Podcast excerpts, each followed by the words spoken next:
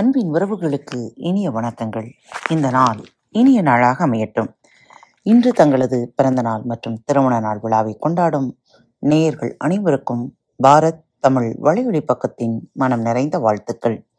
இன்று எனது தந்தையின் பிறந்த நாள் விழா. அப்பாவிற்கு பாரத் தமிழ் வலையொலி பக்கத்தின் மனம் நிறைந்த வாழ்த்துக்கள். நீடியோடி வாழ்க. பொழுது விடிந்தது. கதிரவனின் ஒளிக்கீற்று எங்கும் பரவியது. இரளிமேட்டின் பெரும் பாறையின் மீது அடுக்கி வைக்கப்பட்டிருந்த வீரர்களின் உடல்கள் மீது மழை நீர் படாமல் இருக்க கிடுகுகளால் ஆன படல்களை கொண்டு மேல்மறைப்புகளை உருவாக்கியிருந்தனர் உடல்களின் தலைமாட்டில் வாரிக்கையின் உட்கார்ந்திருந்தார். வலது பக்க கீழ் திசையில் முருகநாசான் இருந்தார். இடது கொடியில் ஆயுத பொறுப்பாளரான முதுவேலன் இருந்தார். இவர்கள் மூவரை தவிர மற்ற எல்லோரும் மலையை விட்டு கீழிறங்கி வயதானவர்கள். இது நாள் வரை போருக்கு தேவையான பணிகளை மட்டுமே செய்து கொண்டு இரளிமேட்டிலும் நாகக்கரட்டிலும் இருந்தனர். நேற்று மாலையோடு போர் முடிந்துவிட்டது அதன் பிறகு நடக்கத் தொடங்கியது அழித்தொழிப்புதான். அறம் பிறந்தவர்களை அழித்தொழிக்கும் அறச்சிற்றம்தான். அதில் யாவரும் பங்கெடுக்கலாம் என்பதால் வயதானவர்களும் கீழிறங்கினர். நேற்று தாக்குதலுக்கான சொற்களை பாரி அறிவித்த கணத்திலிருந்து பன்மடங்கு பணியாற்றினர் முதுவேலனும் முரியன் ஆசானும். பரம்பில் உள்ள அத்தனை பேரும் ஒரே நேரத்தில் கீழிறங்கி தாக்க வேண்டுமென்றால் அனைவரிடமும் போதுமான அளவுக்கு ஆயுதங்கள் இருக்க வேண்டும். யார் யார் எந்த பக்கம் போகிறார்கள்? அவர்கள் தாக்க வேண்டிய எதிரிகளின் படையமைப்பு எப்படி என்று பேசி முடிவெடுத்து ஆயுதங்களை கொடுத்தனுப்பலாம் நேரமும் சூழலும் இல்லை. பரப்பப்பட்டு கிடந்த சூடூர் வீரர்களின் குருதியை உடலில் பூசியபடி எழுந்து வந்த பரம்பு வீரர்கள் கைகளில் சிக்கியவற்றை எடுத்துக்கொண்டு புறப்பட்டனர். முதுவேலனால் ஒரு கட்டத்திற்கு மேல் வழிமுறை செய்ய முடியவில்லை. குகைகளின் கடைசி எல்லை வரை அடுக்கி வைக்கப்பட்டிருந்த ஆயுதங்கள் அனைத்தும் ஒன்றுவிடாமல் கொடுக்கப்பட்டு விட்டன. ஒற்றை அம்பு கூட மிச்சமில்லாமல் அனைத்தும் பயன்பாட்டுக்கு போய்விட்டன. ஆனாலும் அவன் மனதில் கவலை இருக்கத்தான் செய்தது. இறங்கி தாக்கி எதிரிகளை கூண்டோடு அழிக்கும் முடிவை பாரி சொன்னவுடன் தயங்கி நின்றவன் முதுவேலன்தான். அழித்தொழிப்பு போருக்காக மலையை விட்டு கீழே இறங்கிவிட்டால் வேலை முடிந்த பிறகுதான் திரும்பி வர முடியும். வேந்தர்களின் படையில் இப்போதைய நிலைமையில் நாற்பதாயிரம் பேர் இருக்கக்கூடும். அவர்களை முழுமையாக அழித்தொழிக்கும் அளவுக்கு நம் வீரர்களின் கைகளில் போதுமான ஆயுதங்கள் இருக்க வேண்டும். ஆனால் நம்மிடம் வில் அம்பு மட்டுமே தேவையான அளவு இருக்கின்றன. இதுபோன்ற தாக்குதலில் அதிகம் பயன்படுபவை அருகிலிருந்து தாக்கும் ஆயுதங்கள் தான் குறிப்பாக வாழ் வகைகள் அனைத்து வீரர்களுக்கும் ஒன்றுக்கு மேற்பட்ட வகை ஆயுதங்களை வைத்துக்கொண்டு இறங்குவதுதான் சரியான நடவடிக்கையாகும். ஆனால் அவ்வளவு ஆயுதங்களையும் கைவசம் இல்லை என்று முதுவேலன் சொன்னான். ஆயுதங்கள் போதுமான அளவு இல்லை என்பதால் எதிரிகளை அழிக்காமல் விட முடியாது. மாற்று என்ன என சிந்தித்த போதுதான் வாரிக்கையின் அனலியை இறக்கும் ஆலோசனையை சொன்னார். அவர் அதை சொல்லிக் கொண்டிருக்கும் போதே முறியின் ஆசான் இருள்வேள மரத்தின் சிவப்பு பிசினை எடுத்து வர தன் மாணவர்களை அனுப்பிவிட்டார். எதிரிகளின் இரண்டு பாசறைகளில் இருக்கும் எண்ணற்ற வீரர்களின் மீது முதல் கட்ட தாக்குதலை இந்த பூச்சி இனங்கள் நடத்தட்டும். அதிலிருந்து தப்பி வருகிறவர்களை மட்டும் ஆயுதங்களால் தாக்கினால் போதும் என்று முடிவெடுக்கப்பட்டது. அதன்படி பாண்டிய சோழ பாசறைகளிலிருந்து தப்பி வருபவர்களை தாக்கப் போகும் விண்டன் தலைமையிலான வீரர்களுக்கு மிக குறைவான ஆயுதங்களே கொடுக்கப்பட்டன. இரண்டு பாசறைகளிலும் சுமார் இருபதாயிரம் வீரர்கள் இருப்பார்கள். அவர்கள் பூச்சி இனங்களின் தாக்குதலுக்கு தப்பி பிழைத்து இருளுக்குள் ஓடி வருகிற போது வாளையும் ஈட்டியையும் அவர்களை நோக்கி மடக்கி பிடிப்பதே போதுமானது. அதற்கு ஏற்பவே ஆயுதங்கள் கொடுத்தனுப்பப்பட்டன. அதே போல சேரனின் படையை நோக்கி உதிரன் தலைமையிலான வீரர்கள் அனுப்பப்பட்டனர்.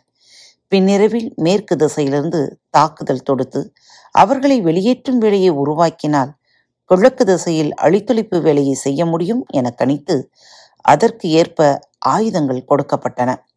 நடுவில் மூஞ்சில் நோக்கி சென்ற முடியன் தலைமையிலான குழுவுக்குத்தான் அனைத்து வகையான ஆயுதங்களும் தேவைப்பட்டன. மூவேந்தர்களை சுற்றி நிற்கும் சிறப்பு படைகளையும் நீலனை சிறைப்பிடித்து நிற்கும் கவசப்படையையும் எதிர்கொள்வதற்கான முழுமையான அளவு ஆயுதங்கள் அவர்களுக்கு தேவைப்பட்டன. ஆனாலும் அவ்வளவு ஆயுதங்கள் இல்லை. இரவாதனின் வீர மரணம் அந்த இரவில் ஆயுதங்களே இல்லாமல் கூட போரிடும் வலிமையை ஒவ்வொரு பரம்பு வீரனுக்கும் வழங்கியிருந்தது. எனவே முதுவேலன் என்ன கொடுக்கிறானோ அதை வாங்கிக் கொண்டு வீரர்கள் புறப்பட்டனர். எதிரிகள் மூஞ்சலின் சேகரித்து வைத்திருந்த நஞ்சின் வகைகளைப் பற்றி அளவன் மூலம் அறிந்திருந்த முரியன் ஆசான் அதற்கான மாற்றை உருவாக்கியிருந்தார். இறுதிக்கட்ட தாக்குதலில் எதிரிகள் அதை பயன்படுத்தக்கூடும் என கருதிய அவர் மூஞ்சலை தாக்கப் போகும் முடியனின் படைக்கு மட்டும் அவற்றை கொடுத்தார். ஒரு கடலைச் செடியில் எண்ணற்ற கடலைகள் இருப்பது போல கொத்து கொத்தாக அந்த கிழங்குகள் இருந்தன. போகும்போதே அந்த சிறு கிழங்கை ஆளுக்கொன்று எடுத்து வாயில் போட்டுக்கொள்ளுங்கள் என்றார்.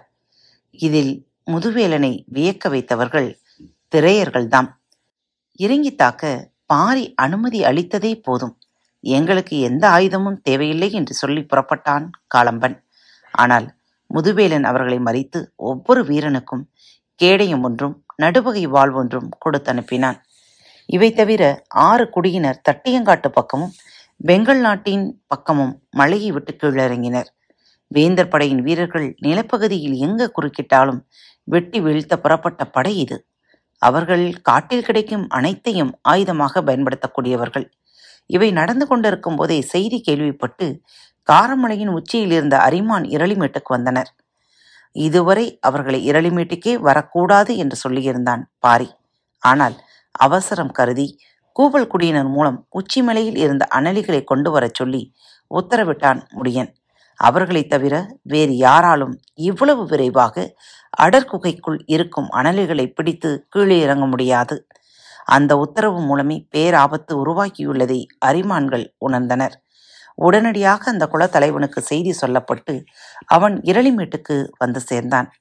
பரம்பு வீரர்கள் எல்லோரும் ஆயுதங்களை எடுத்துக்கொண்டு கீழிறங்கிய பிறகு அரிமான் குலத்தலைவன் வந்தான். கடத்தப்பட்ட வீரர்களின் உடல்களை பார்த்து குதிப்பேறிய நிலையில் எங்களை போர்க்களத்துக்கு அனுமதி என்று பாரியின் கைகளை பிடித்து மன்றாடினான். என் நிலையிலும் நீங்கள் போர்க்களம் புகுவதை ஏற்க முடியாது என்று உறுதியாக மறுத்தான் பாரி. அரிமான்களோடு சேர்த்து பரம்பில் தஞ்சமடைந்த நான்கு குடிகளுக்கு பாரி இதுவரை அனுமதி அளிக்கவில்லை. மிக குறைந்த மனிதர்கள் மட்டுமே வாழும் அந்த அரிய குடிகள் இயற்கையின் ஆதி ரகசியங்களை காத்து வருகிறார்கள். இந்த போர் மனிதர்களுக்கு இடையே நடக்கிறது. இதில் நிகழும் எந்த ஒரு மரணமும் இயற்கைக்கு பாதிப்பை உருவாக்கிவிடக்கூடாது ஆனால் இந்த நான்கு குடிகளில் இருக்கும் ஒவ்வொரு மனிதனும் பச்சைமலை தொடங்கி இருக்கும் அதில் உள்ள உயிரினங்களுக்கும் மிக முக்கிய பங்களிப்பை செய்கிறவர்கள். எனவே பாரி இறுதி வரை அனுமதி கொடுக்கவில்லை. அப்படியென்றால் இந்த போரில் எங்களுக்கு எந்த பங்கும் இல்லையா? என்று கேட்டான் அரிமான் குலத்தலைவன். நீங்கள் எடுத்து வந்த அனலிகள் தான் இந்த போரில் முக்கிய பங்காற்றப் போகின்றன. அவற்றை நீங்களே எதிரிகளின் பாசறையில் சுற்றி கீழிறக்கி விட்டு வாருங்கள். அது மட்டுமல்ல இன்னொரு முக்கியமான பணியை உங்களுக்கு கொடுக்கப் போகிறேன் என்றான். என்ன? என்று கேட்டான் அரிமான் குலத்தலைவன். நான் கீழிறங்கப் போகிறேன். நான் சென்ற பிறகு என் தோழன் கபிலனை அழைத்துச் சென்று பாதுகாத்து வைத்திருங்கள் சொல்லி முடித்த வேகத்தில் அந்த இடமிட்டு அகன்றான் பாரி. அரிமான் குலத்தலைவனோ இந்த உரையாடலை சற்று தொலைவிலிருந்து கேட்டுக்கொண்டிருந்த கபிலரோ பதிலேதும் சொல்வதற்கு எந்த இடமும் தரவில்லை பாரி. குகை விட்டு கீழறங்கிய வேகத்தில் அவனோடு சிறுபடை இணைந்தது. பாரிக்கான அறுவகை ஆயுதங்களையும் அந்த படைவீரர்களின் கைகளில் வைத்திருந்தனர்.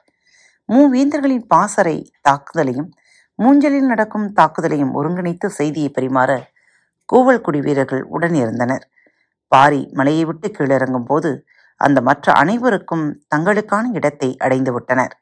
முடியனின் ஈட்டி உருமனின் கொடியை குத்தி தூக்கிக் கொண்டிருக்கும் போது பாரி நாக கரட்டிலிருந்து சமவெளியை வந்தடைந்தான். பாரி முற்றிலும் எதிர்பாராதது கொட்டித் தீர்க்கும் பெருமழையை. மழையின் வேகம் நிலத்தை நடுக்குமுறை செய்தது. முளை பரம்பு வீரர்களின் வேகத்தை சற்று மட்டுப்படுத்தும். அதே நேரம் தாக்குதலுக்கான வாய்ப்பை அதிகப்படுத்தும். எதிரிகளுக்கு அச்சமூட்டும் இன்னொரு ஆயுதமாக அது மாறும் என கணித்தபடியே முன்னகர்ந்தான் மணல்வெளியில் செவ்வெரும்புகள் சாறை சாரையாக ஊடறுப்பது போல இருள்வெளியில் பரம்பு வீரர்கள் கூட்டம் கூட்டமாய் முன்னேறிக் கொண்டிருந்தனர். பாரி முன்னகர்ந்து உள்ளே வந்து கொண்டிருந்த போது விண்டனின் தாக்குதல் தொடங்கிய செய்தி அவனுக்கு வந்து சேர்ந்தது. பாண்டிய படையும் சோழ படையும் நிலைகுலையத் தொடங்கிவிட்டதை உறுதிப்படுத்தினான். கூட்டத்தை கலைத்தால் போதும். பாதி அழிவை அது தனக்குத்தானே நிகழ்த்தி கொள்ளும். வேந்தர் படை தன் அழிவை தானே நிகழ்த்தி கொண்டிருக்கும் போது அதற்கு உதவி செய்து கொண்டிருந்தான் விண்டன். உதிரன் சேர பா பாசறையை சுற்றி நிலை கொண்ட செய்தியும் வந்தது. ஆனால் பாரி முற்றிலும் எதிர்பாராதது மூஞ்சலை வேந்தர்கள் கைவிடுவதற்கு வெகுநேரம் முன்னரே நீலனை இடம் மாற்றிவிட்டார்கள் என்பது. முடியன் அனுப்பிய செய்தி பாரியை வந்தடைந்ததும் உடனடியாக மூஞ்சிலை நோக்கி விரைந்தான். தப்பி வெளியேறிக் கொண்டிருக்கும் மூவேந்தர்களையும் தாக்கி அழிக்க பாய்ந்து கொண்டிருந்தான் முடியன்.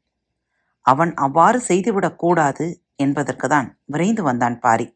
உருமன் கொடியை கொன்றழித்த வேகத்தில் வேந்தர்களை கொன்றழிக்க விரைந்து கொண்டிருந்தது முடியினை தடுத்து நிறுத்தினான் பாரி.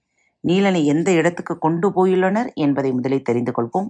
அதன் பிறகு வேந்தர்களை தாக்கி அழிப்போம் என்றான். பாரியின் சொல்லை ஏற்க முடியாமல் திணறியது முடியனின் மனம். ஆனாலும் நீலன் குறித்த சிந்தனை மானத்தை மாற்றியது.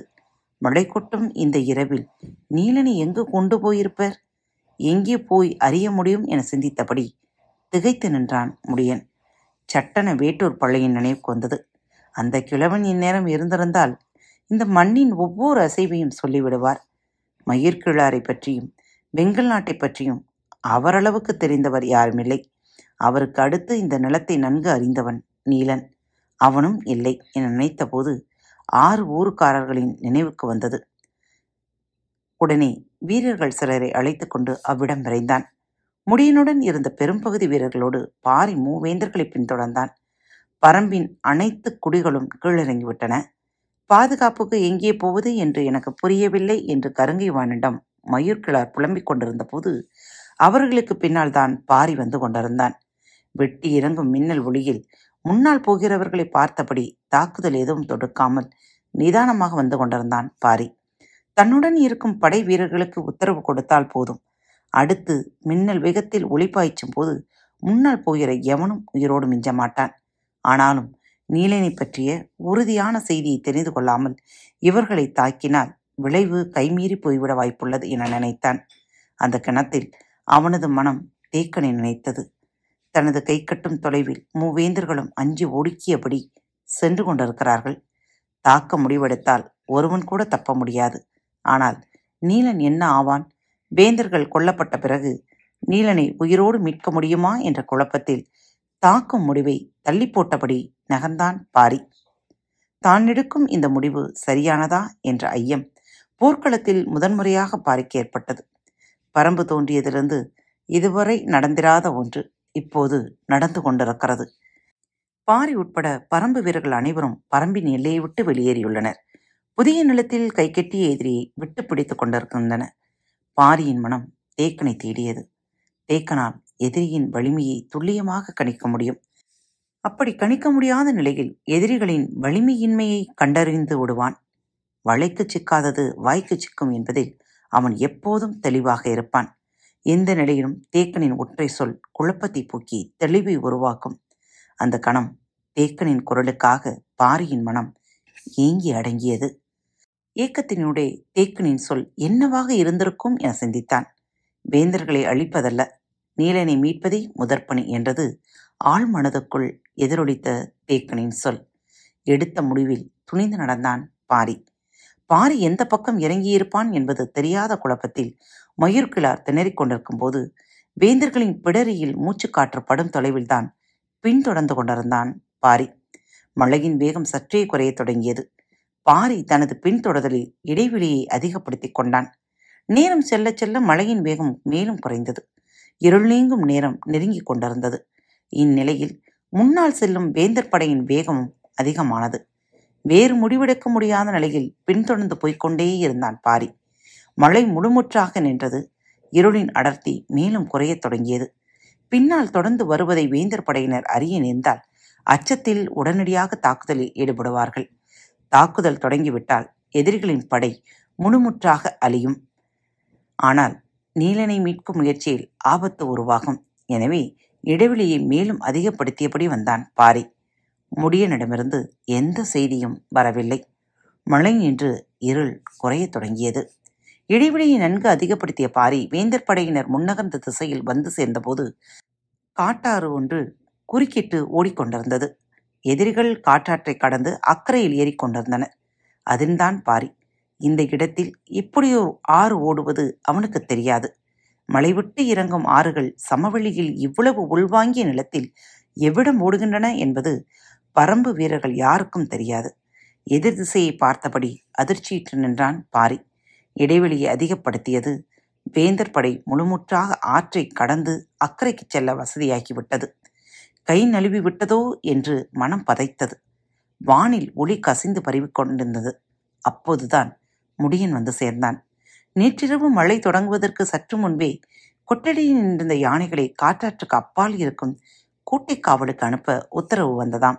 எனவே ஆற்றுக்கு அப்பால் இருக்கும் கோட்டையில்தான் நீலனை வைத்திருப்பார்கள் என்று காராளி சொன்னான் என்றான் முடியன். அடுத்து என்ன செய்யலாம் என்று பாரி சிந்தித்துக் கொண்டிருக்க தொடங்கும் முன் முடியன் சொன்னான் தந்தமுத்துக்காரர்களுக்கு செய்தி அனுப்பிவிட்டேன். இன்னும் சிறிது நேரத்தில் அவர்கள் வந்து விடுவார்கள். சரியான முடிவு என்றான் பாரி.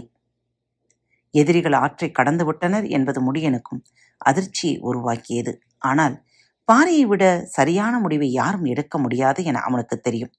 எனவே பாரியின் அடுத்த உத்தரவை எதிர்பார்த்து காத்து கொண்டிருந்தான். கொஞ்சம் பொறு பொழுது நன்கு விடியட்டும் என்றான் பாரி. காத்து கொண்டிருங்கள். பரம்பின் குரல் மீண்டும் ஒலிக்கும். அன்பின் நேயர்கள் அனைவருக்கும் இனிய வணக்கங்கள். பாரத் தமிழ் வலையொலி பக்கத்தை சப்ஸ்கிரைப் செய்யாதவர்கள் சப்ஸ்கிரைப் செய்து கொள்ளுங்கள். இந்த பகுதியை கேட்டு முடித்தவுடன் உங்களது கருத்துக்களை பதிவிட மறவாதீர்கள். உங்களுக்கான இமெயில் முகவரி கீழே உள்ள டிஸ்கிரிப்ஷன் பாக்ஸில் கொடுக்கப்பட்டுள்ளது. நன்றி.